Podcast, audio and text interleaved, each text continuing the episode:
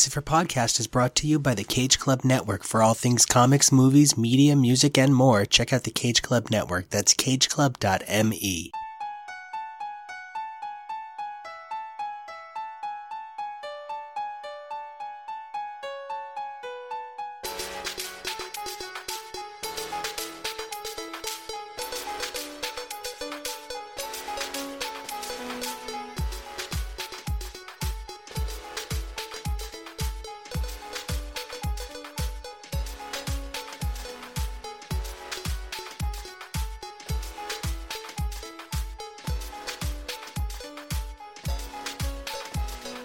Time to Chronoskim. This week's X books were focused heavily on ideas from way back, featuring characters from the recent past playing against the new status quo. It's like Days of the Future, then Future, right the fuck now. I'm Nico. I'm Kyle. I'm Dylan. I'm Regina. And I'm Jonah, and we hope you survived the experience, unlike a lot of the villains for the X Men will, hopefully within the coming books. I like really loved one of the books, and then I like was pretty okay with one of the books, and then I like really didn't care for one of the books, but you know what? I think I'm getting ahead of myself. We had an exciting week here on Krakoa, and I think that, of course, means we got to kick things off with some news. Dylan, I think you've got some news items for us. This past week, uh, what I thought was kind of the most interesting news thing was that, that we got a peek inside of April's upcoming new title, X Factor, uh, with some different art for the characters that are going to be in this book. And within that new art, we also got a new cover that showcased that North Star, a member of X Factor, his sister, Aurora, was going to be in an issue. And not only is she in the issue, she's also going to be joining the team. I, I feel like that's such a weird, oh, by the way, also and Aurora. Why wasn't she with the original announcement? That's a weird holdover for me. I agree. Why didn't we just know this to begin with? But I mean, I guess it at least gives us an idea of what the first issues, issue one or two story is going to be about. And it's probably them doing something to save Aurora because she's gone crazy again, which adds to me thinking that we already discussed this team is full of LGBTQ members like Daken and North Star and Prodigy. Now we have Polaris and Aurora on the same team. There is some sort of like also like it's all kind of gay or maybe all a little bit women in crisis. I, it's painting an interesting picture, that's for sure. And then there's Rachel that's like kind of in the middle and she's like a woman in crisis and kind of coded as gay but won't come out. oh, poor Rachel. She's kind of gay, kind of in crisis she's got it hard, man. She's, you know, she's from the future past, so her shit's tricky. Jonah, I know you don't know too much about Aurora's more recent history, but when you last left Aurora, she and her brother were inseparable. Now you've been hearing all about North Star on his own. What is it like to try and connect the dots of where the hell Aurora's been all these years? That's okay. I think it's very important for characters like that who are inseparable because they're siblings slash twins. I get it. I'm not a twin myself, so I don't understand that. But I also understand that certain times mm, characters need to be individuals and you can't be an individual if you're always following somebody else around. It's not really fair to either one of them. So I do appreciate the notion that Aurora and North Star were separated and doing their own things. However, hearing that she is yet another female character who they wrote as mentally ill, I do find that really pointed and kind of gross. I really don't know much about Aurora myself. I know she was a member of Alpha Flight. I know that she's North Star's sister. I just haven't read very much with her. I am kind of freaked out that why did they wait so long to announce that she was going to be part of this? But I certainly welcome her presence. It's going to be interesting. I'm just waiting to see how it's going to come out. Like, yeah, you know, Kyle, that's two votes for it feels real weird that they just kind of, I don't know, did they forget to mention she was coming? Right? Does that feel weird to you too? It does feel weird, but I'm also wondering if maybe it has something to do with the mission of X Factor itself, where they're supposed to be investigating whether somebody has actually died or not so that they can stick with the resurrection protocols. So maybe this is an instance where she's disappeared. Okay, and they didn't want to You know what? Okay. I like thinking about it that way. Perhaps they were hoping they can have her be a reveal, and maybe there was enough fan pushback that was just like, nope, we're not going to let you screw her over again. And they said, rather than be all badass about a reveal, we should be specific and make our plans clear to our audience. Hopefully, not screwing Aurora over. I am actually really happy that Aurora is in this book. It'll actually be almost the first X team that Aurora has ever been a part of. Not to go down a rabbit hole of Alpha Flight history or North Star and Aurora history, but way back in the day, I feel like North Star and Aurora were written incredibly well together in Alpha Flight, but then as the years went on and North Star would show up more and more in X-Men books by himself, Aurora kind of got shafted and she would show up from time to time in like Weapon X books or X Factor books just because she was connected to Wild Child, but she never really has had like her own story by herself like her brother has. And sadly, it kind of just means that she only gets a story when she's with him. So I'm actually glad that she's being brought in because Aurora has not had much screen time over the years. And if it means that she has to be with her brother to get some, then I'm fine with that. There's another little thing that I picked up on. Another one of my little, oh, look at this little detail that I, I noticed. I love how they made the the logo of this book, the the O, it's the inversion of the X Men's X. Oh, that's not that. Ugh. Oh, that's awesome.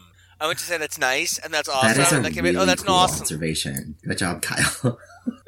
But- so this is like the 80th millionth time that Kyle's caught that they're like playing with the logos in some meaningful way, and I really like that. Well, thank you.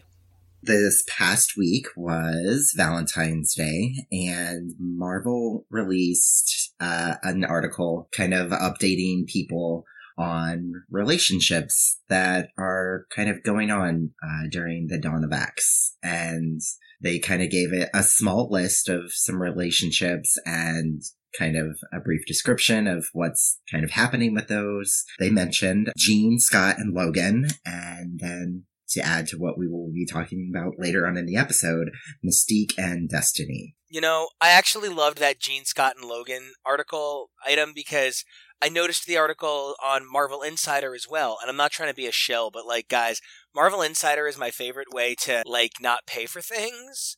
You just click some links and read some articles and like you get free shit. So I've been clicking a lot of articles. And when I was clicking on this one, it lists as Jean and Scott are a hot and heavy couple. Also, everybody sees Logan lives there. And I'm like, oh my god! I do love that an article that is so published around for everyone to read that they are throwing in this non-confirmed poly couple so far and that they're not just kind of like letting that slide. So that's nice. Keep on banging, guys. Okay.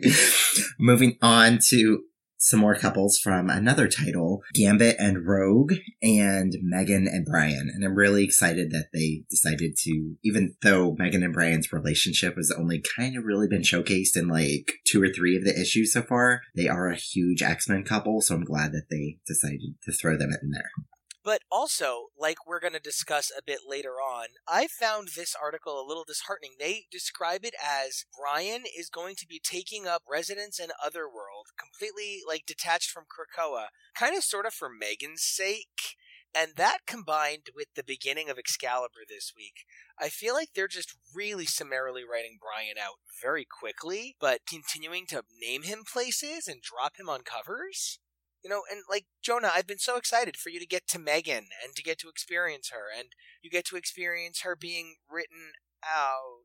Oh boy, that makes me upset. You know, Megan is a character I've been looking forward to for so long, and to hear that that is her fate, it, it makes me upset. I, I, why, Marvel? Why would you do this to me? I don't know. They're trying to hurt us.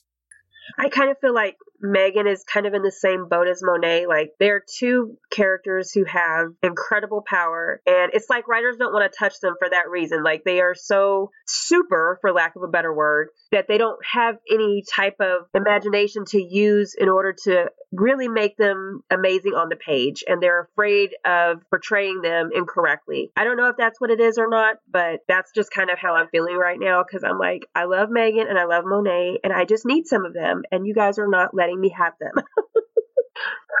Moving on to another title, this list did include Iceman and Christian Frost. Again, like I mentioned with being happy about the poly couple being mentioned, I should have said this about Mystique and Destiny, but I'm glad that this list has a lot of non heterosexual couples listed. Yeah, there's so much gay here. And like, I kind of wish it wasn't all partially problematic, but I'll take the gay where I can get the gay. If you've got the gay for me, give me the gay. I'll take the gay. You've got the gay. Gay, give gay, me the gay. So give you the gay.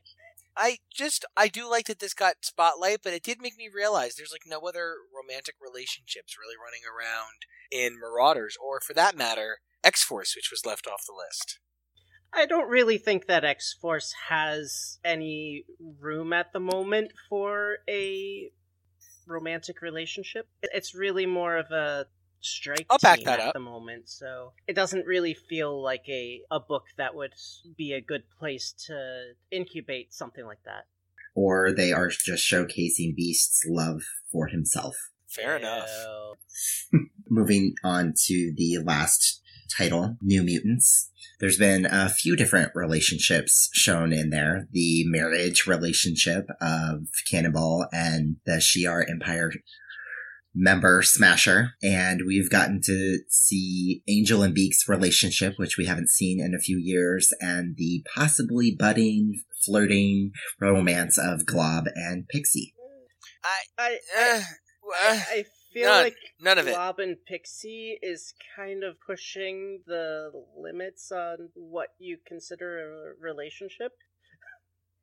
Well, it's they're a a potential couple. Will the flirting go further? As are Birdo and Deathbird. But it makes me note that there are some like flirtings that they left out. I guess like this just feels like a very arbitrary list. I completely agree because not that I am so fixated on Monet like Regina is as well, but the first issue of New Mutants discussed about how Monet and Synch have been spending time together, and everyone knows that Monet and Synch, well, I mean, everyone who's read knows that Monique and Synch had a relationship back in Generation X years and years ago before he died. So I feel like if we're going to take one or two panels of Glob flirting or even Glob just talking about liking Pixie, he didn't even really flirt with her and Pixie kind of looked at him and flew away. So it's not really reciprocated. So yes, I agree. This list is a little arbitrary. Poor Glob. And I actually want to point out a small piece of news I came across, which is that there's going to be a British kind of like kind of like Excalibur cousiny leftover British characters that always get kind of ex officed but aren't really ex officed. Uh, title called The Union, and it's going to feature a bunch of the British characters that everybody kept thinking may inevitably show up in Excalibur and haven't. There's been no details on the title other than John Hickman is involved as it is in the X office, but we do know that it will feature British characters and everything else is under wraps. I'm actually pretty excited about this. Uh, I feel like Marvel years ago tried really hard with their British titles and it worked for a very short amount of time. And especially when those titles were going on at the same time as the original Excalibur. So I feel like the Dawn of X having an Excalibur title again is making Marvel believe that maybe this is a good time to have British titles again. And I'm actually pretty excited about that because once again, to listeners who have always heard me say this a million different times, I love Z-list characters. And unfortunately, uh, when it comes to British heroes and, and especially this splash page image for this news, these are characters that no one really knows. And I like that. I do too. I think it's a really good opportunity to get some characters in who haven't gotten enough exposure. I'm interested to to learn more of these characters. Absolutely.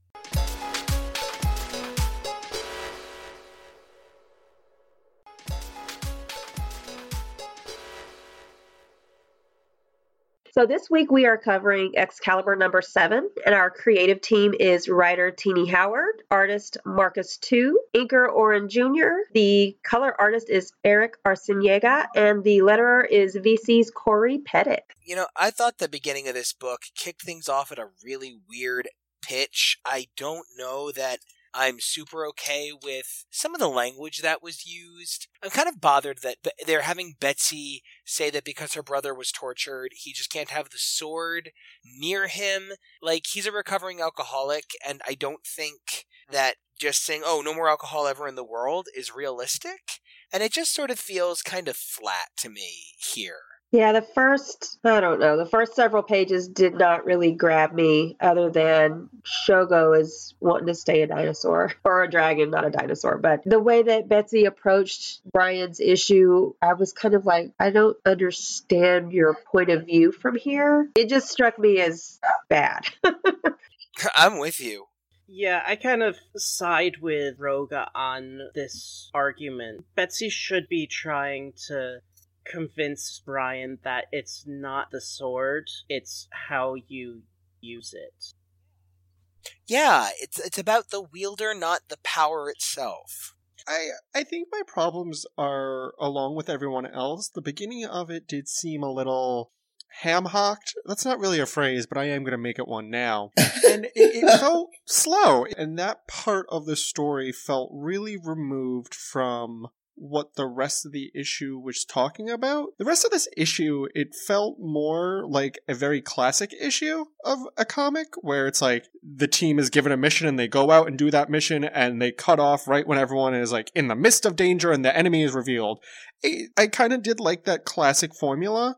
I wish the beginning was better. I wish there was maybe more Betsy, Brian, Jamie dynamic like Jonah said, I kind of wish there was more to the Betsy Brian part. I prefer comics with the little mission detail, like Jonah said, but maybe they could have had at least one more issue to wrap up the whole Brian thing. It just seems like the first few pages of this were okay. Brian's going to stay on Otherworld, and he doesn't want to be around his family anymore, and we're yeah, going to hide this. It was like let's get that storyline over and with. The, yeah, like we had four pages that ended the storyline of the first six issues very quickly, and then hey, now let's have this mission, which was kind of cool. I love that we are getting to see the Warwolves again. And like Regina said, I love the little Shogo part about how he wants to stay a dragon, but I also want to say that I hope this just isn't their way of saying, hey, we have Jubilee back in books again, and crap, she has a child. We have to think of something to do. Hey, he wants to be a dragon, and let's just leave him on Otherworld with Megan and Brian. That, I don't like that. Like, we made her a mom. Let's do something about that yeah, I definitely put that in my notes. I am really annoyed with the way that they're writing Jubilee, specifically because of this. They make her out to be an incredibly poor parent who does not care about her child. And it frustrates me. It really frustrates me because it's like she doesn't understand the responsibility. I completely agree with that. I know some pretty huge Jubilee fans, and they were very excited that Jubilee was a part of Excalibur. But first of all, it's basically been the Betsy show since the start, and it's like there's only two types of Jubilee. There is Jubilee that is a teenager that does nothing except for act like a grumpy little teenager, or there's this Jubilee who's a mom, but like the worst parent ever. And I just wish that they would do something that would actually make Jubilee seem like a way better character than those two notes that she's been given in these seven issues so far. I think some of that is the curse of the animated series. Once people have this idea of a character in a very specific sense, they have trouble moving it forward. And even when a great writer comes along with a great way to do it, it can be so difficult to get an audience not just to accept this new version of this character, but to move forward with it. Like it's almost they're like it's almost like fans will say, "Oh, that was a lot of fun for this one arc. Please don't make me do it again." I'm a huge Jubilee fan, and up until now, I've really enjoyed her journey into motherhood because she didn't have to take on this kid. And I've seen her in other comics where she's a very attentive, caring mother. She puts Shogo before everything else. And then I kind of felt like this, not just reversed it, but there's like this panel where she's saying, you know, ooh, let's go for pints. And I was just like, this is like that mommy culture, moms who love wine thing. And it just didn't feel like the Jubilee that I've seen before with Shogo. Um, I'm not saying you can't have a drink every now and then, but it just felt like a callback to a lot of the, the mommy wine culture. And it rubbed me the wrong way. I really didn't like that. I agree. In my notes, I have it say that Jubilee says being mom is hard. Give to Megan. And that just didn't feel right after everything that she's been through with this baby, that she would just give him away. It doesn't. Jubilee has had Shogo, yeah, for the past couple of years and it's kind of changed her. But even prior to that, Jubilee went through a crap ton of things. Jubilee almost died and Jubilee then lost her powers and then Jubilee became a vampire. Like she has a lot more depth than the character that we have seen in these past six issues. I also thought that there was a huge jump back with Cullen. I love the Bloodstone family and I love queer ass Cullen and I just felt like he had already defeated his monster, so this whole story, it was great to see him, but then I kind of felt like, I don't know, there's something weird where all of the queer characters here seem like they're not trustworthy, and that kind of bothers me, but it very much seems to me like Richter kind of can't be trusted because he's a little too into Apocalypse, and now Cullen is like, oh, I'm just here to kill some mutants, and I'm like, why? It harkens back to villains in like video games and movies that are severely queer coded and that like all the gays are evil. Listen, it has been no secret that I am potentially Marvel's biggest Elsa Bloodstone fan, and I want to put her in every single book and title that I can. It does not have to make sense. I am going to do it. That being said, I was just weirded out about everything that he did, and it's not that he, it's because he's a creepy character, because he is kind of a creep, and that's fine. You can have creeps in your book. It was. It, nothing felt genuine because he seems so hot and cold on all of the different issues of like the gentlemen it's time for the hunt and then he's hunting mutants and it's like is this the most dangerous game? I didn't realize we were reading that short story now. It was it was just weird because it felt like he was a character that they didn't know exactly what they were doing with so they kind of threw a lot of spaghetti at the wall and a lot of conflicting stuff stuck together I'm just uncomfortable with the way they address the werewolves, and they're just like, yeah, let's go kill the werewolves. And I know the werewolves are killers, but they are sentient beings. And just to see them casually decapitating them, that grossed me out so hard. I was like, I, I just, it made me so uncomfortable. The art is beautiful, but I really love Alan Davis's take on the werewolves, and these were more, uh, bird like than wolf like, dinosaur like. they were yeah okay dino like it, just not really what I'm used to. And I guess I was kind of okay with the way the way that Rogue took her werewolf out, but just to see the other one just kind of casually beheaded. And then she wears the pelt and I was like, "Oh, that just feels icky." yeah, that was kind of gross. I get it, but I don't know, it just feels off. I agree with what Nico said about Richter. I like Richter as a character and I need them to explain more as to why he's just so accepting of this druid like look and being so so into Apocalypse, like Nico said. Like, I really feel like something had to have been done to Richter in between Apocalypse going and getting him and bringing him to Krakoa. And I feel like there could possibly be the chance of maybe Apocalypse did do something to him and that there's like a secret Four Horsemen being made or something because the Richter that I know from comics doesn't just necessarily go along with what other people say to do. And yeah, I just, I want there to be more dealt with Richter. So next we're going to take a look at X-Force number seven. And our creative team is writer Benjamin Percy, artist Oscar Bazaldua, color artist Gure EFX and letterer was VC's Joe Caramagna. So I just want to double check: has was anybody more recent on books than me? And didn't they just do? There's like an Undomino. Like, didn't we just do that? But like totally different. I feel like this is a recurring theme with Domino's character, just even way back in the 90s with Copycat. Yeah, okay, I get that. There's always some sense of it's okay to come at Domino for some reason. I believe you are correct, Nico. I believe her recent series, or right before the recent series, there was some sort of anti Domino character. like they received all of Domino's bad luck. Yes. I don't like it because it makes it feel like the only, like, it almost makes Domino almost come off like Regina mentioned earlier as this all powerful character that you don't know what to do with. Okay, well then let's have a character that is an anti her. And that's the only thing we can think of. Domino is way too good of a character to not be able to think more outside the box.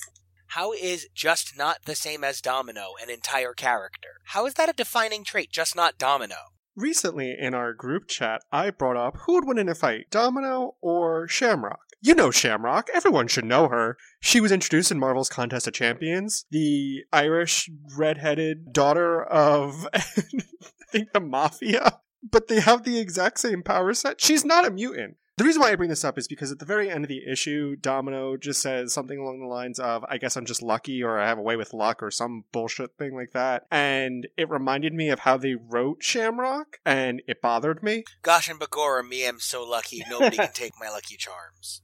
Yeah, how did you quote Shamrock's catchphrase? Uh, because I would never forget such a classic catchphrase. I don't think it addressed Domino in the right way. I was really happy to find out that they were going to discuss what was going on with Domino with her powers and how it's not really working exactly the way they should be.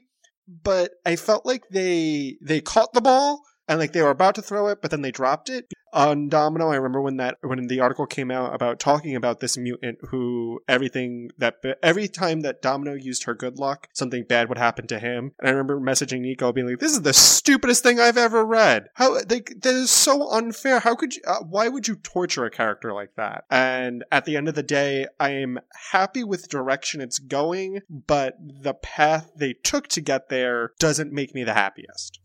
I agree. It felt very, oh, this is why they skinned her? Oh my god. Well, it's definitely one of the reasons they skinned her. Blech. Blech. I really I loved the art in almost every page except for the last page. The last page looked a little rushed to me, but I really loved watching Domino kind of running out her frustration and when she bumps into Peter on the beach and he's painting. And I don't know if anybody noticed. I hope you did, but it looks like the the painting he's doing is of Mikhail.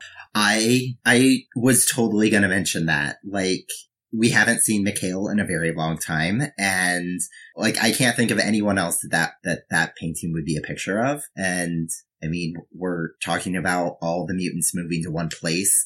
And we haven't seen Mikhail. Everyone else gets to see their crazy evil brother be resurrected like Jamie Braddock, but we haven't seen Peter and Illyana's brother And you know, it does feel to me sometimes like everybody's got an evil, super interdimensional brother. Vulcan, Mikhail, Jamie.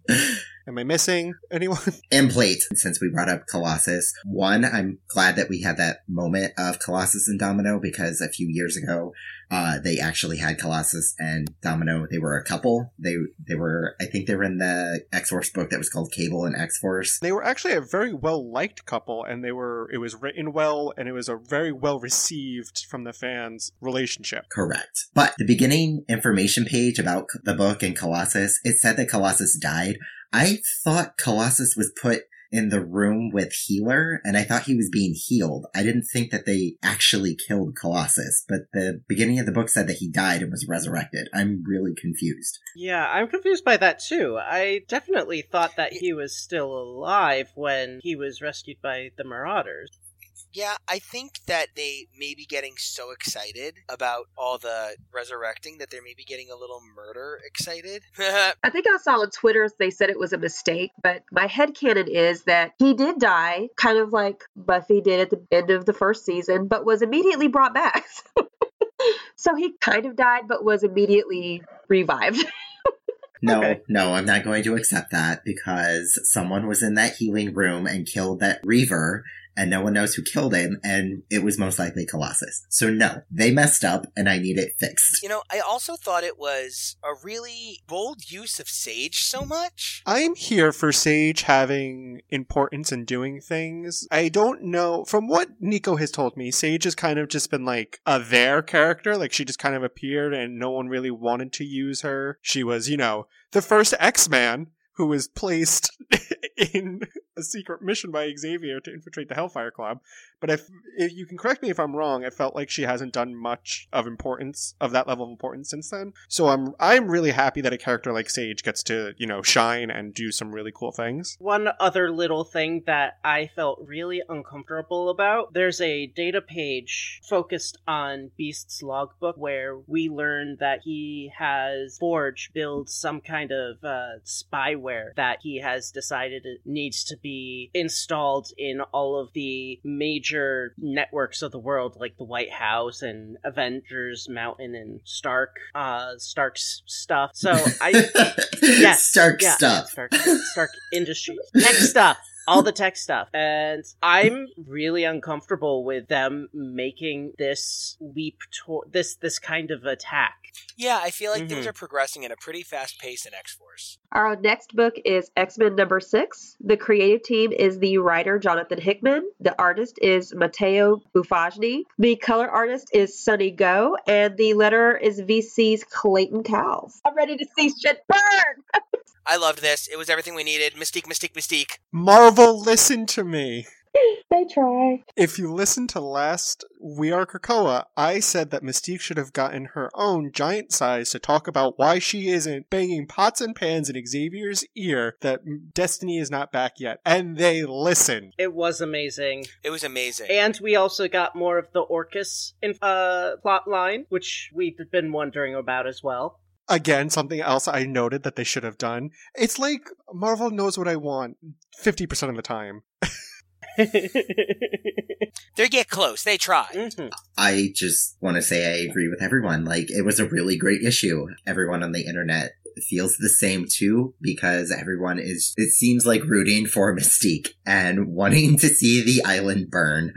And, um, I mean, one of the reasons that everyone is so very happy about this Mystique issue is because there is the one panel where Mystique wants her wife brought back. And this is the first time that it has been mentioned in comics that Mystique and Destiny are married. It's about damn time. Absolutely. And if I could just go off because Xavier and Magneto are so clearly just dangling that carrot. And it's like, well, you did this, but now we need you to do this. Oh, oh, you did this, but now we need to confirm this. And it's like, okay, you, you guys, enough is enough. Everybody else has, in my opinion, everybody has an agenda. Sinister's got an agenda. Apocalypse has an agenda. Charles and Eric has an agenda. All Mystique is asking for, her slate has been wiped clean, just like everyone else's. They're starting from a new ground zero. Give her her wife back. That's all that she's asking for. Well, her super dangerous psychic wife, but I am on your side. I just need to stress super dangerous psychic wife. So we should probably also note that even though they thought that Nimrod was a result of the mother mold coming online, that wasn't actually the case. Yeah. The direct So line, yeah. there's That's so there has to be some other thing that triggers the creation of Nimrod and leads to the eventual destruction of mutes. This was such an important issue that moved so many things from House of X and Powers of 10 forward, where we felt like so much of X Men hasn't done that. And like you just mentioned uh, about House of X and Powers of 10, I loved that this issue took us back to issue four of House of X to show us what Mystique was actually doing. I feel like that was something that everyone missed on the space mission where the X-Men went up to Orchis because everyone that Nightcrawler teleported from the X-Men's ship onto the Orchis ship had a mission of something to do. And we knew that he teleported Mystique someplace. And then the next thing we saw happen, she was being killed and thrown out an airlock. So it's actually awesome that we got to go back and see what Mystique was actually doing because you wouldn't just send Mystique to do something that she would fail at.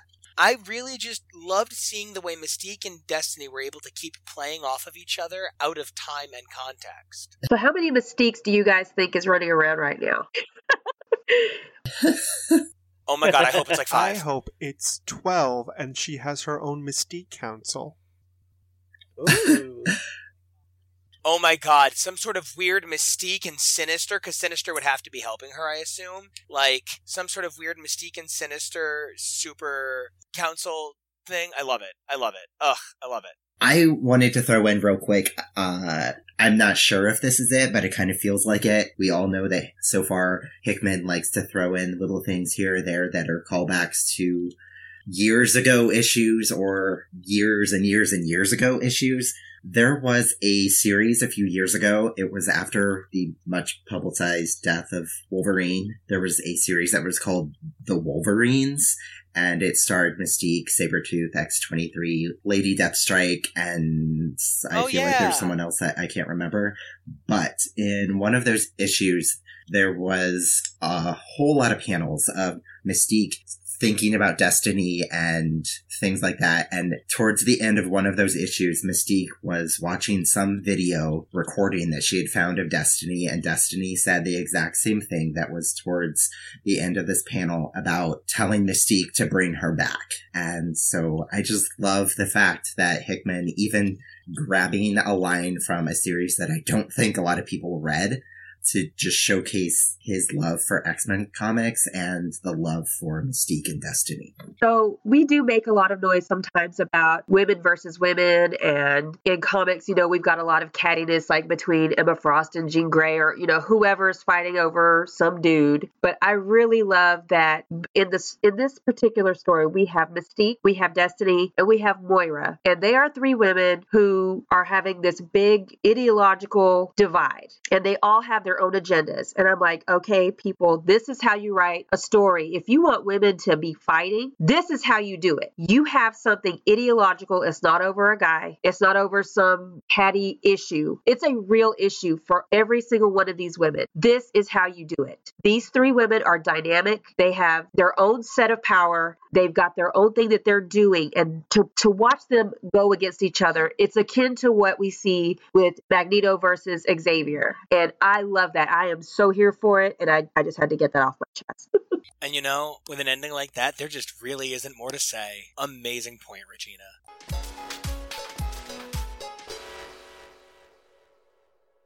Today we looked at a bunch of issues where Marvel is starting to tie up the loose threads that they're leading, and I am super appreciative of that. I am super appreciative of the leaps and bounds that they're taking with a bunch of characters. I know Mystique and Destiny finally being, you know, canonized as a couple is an amazing, amazing, amazing step that made me so happy. But I also know that we had a couple of backsteps with characters, whether it's Jubilee, potentially Domino, a little bit of Betsy. It feels like some characters are really getting the best foot forward, and some characters they don't know exactly what they want to do with yet. That being said, Kyle, what's coming out next week? Next week, we have Marauders number 8, New Mutants number 7, and the premiere of Wolverine, which will come with four different covers. We also have Marvel Masterworks Uncanny X Men Volume 12 coming out. I can't believe the Masterwork line has been going that long. yeah, that's that's a lot of books, huh? really is. But until next week, you can find me on both Twitter and Instagram at Drantis82. Dylan, where can everybody find you? Everybody can find me on Facebook at my X-Men Facebook group that Regina helps me moderate. That is called House of X. Or you can find me on Instagram at Warpath underscore Dylan. That is Warpath underscore D-Y-L-A-N. Regina, where can everyone find you? You can find me on Twitter at the Red Queen underscore G, on Instagram at the Red Queen underscore on underscore IG, and you can also find me at the new House of Goblin Queen that Dylan is helping me with, and that is my tribute to Madelyne Pryor, who will always be the love of my life. Oh my god, I have so loved getting to be part of that, and I have loved being a part of the new House of Bishop. There's been so much fun opportunity to not just talk about how much I love the X Men in general over in House of X, but these smaller groups actually give you a chance to like get to know the characters like on an intimate level, and that's something that we really strive for here on We Are Krakoa. We want to understand the characters.